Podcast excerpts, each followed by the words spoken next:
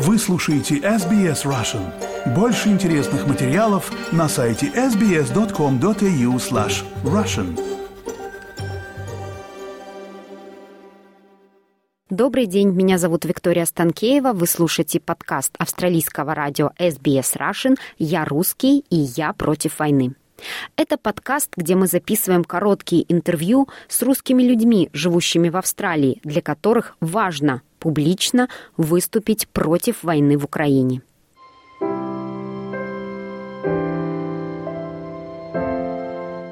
Меня зовут Мария Васильева.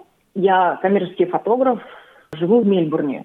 Против войны я, потому что она противоестественна. Когда началась война, у меня было ощущение полного ступора.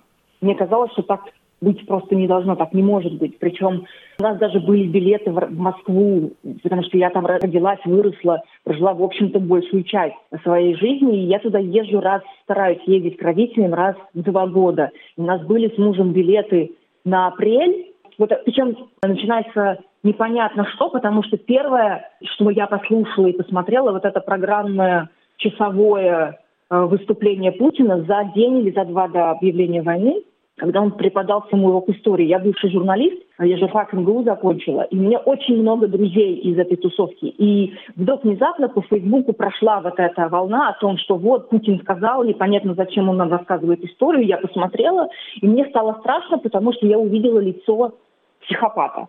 А я фотограф, я очень сильно акцентирую внимание на лица, на эмоции, что человек говорит, как двигаются его губы, как, как он глазами двигает. Я поняла, что человек живет в своем мире, и в этот момент мне стало страшно. За два дня до того, как была объявлена война.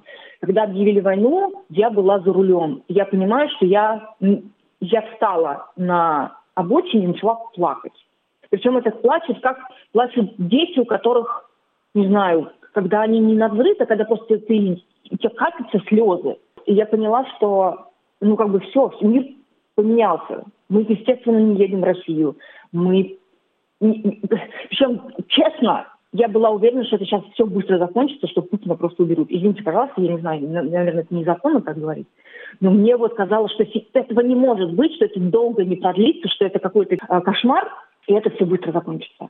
Мы отменили билеты, даже вот я сейчас все-таки съездила с мамой, потом съездила повидаться с мамой, но мы встречались в Казахстане. То есть я поехала в Казахстан, и мама приехала в Казахстан.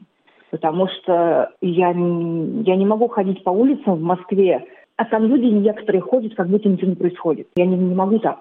Из России я уехала в 2014 году. Так получилось, что мы уехали до Крыма нашего. И когда мы приехали, приехали в марте, и был чемпионат мира, и было ощущение какого-то триумфа страны, наверное, а потом раз, Крым наш, и ты такой думаешь, я вот уехал, а там какой-то трендец начался. В общем, наш весь переезд, он совпал с каким-то странным поворотом в России.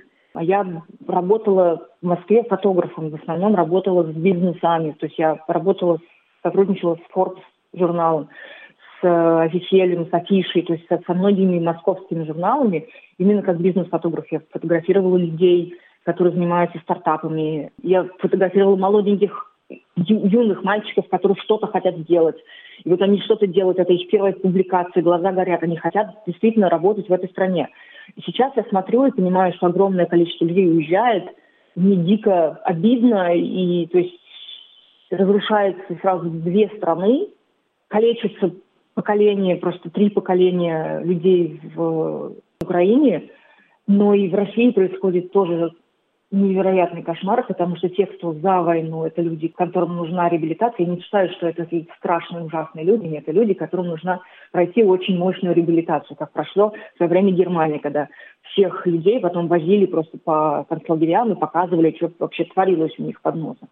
Я считаю, что здесь нужно сделать то же самое. Я очень хочу, чтобы Путин сидел на скамье подсудимых, чтобы вот это все, весь такой процесс прошел еще раз. Только для России это то, что не, не, не было сделано после э, Второй мировой войны, когда никто за пакт Молотова-Риббентропа Россию, Советский Союз на тот момент, не наказал. Потому что, в общем-то, это были два монструозных, две монструозных страны с э, правителями-психопатами, что Сталин, что Гитлер. Все они были, в общем-то, в этом плане абсолютно идентичны. И то, как маршал Жуков разминировал поля, это тоже всем известно. То есть, но мало того, в тот момент, когда это все происходило, никто ничего не знал, когда в 90-е началось все, все эти документы подниматься, не была проведена иллюстрация. Сейчас я считаю, что, в общем, единственный способ России как-то реабилитироваться и вообще стать нормальной страной, это пройти такой же путь по терапии целого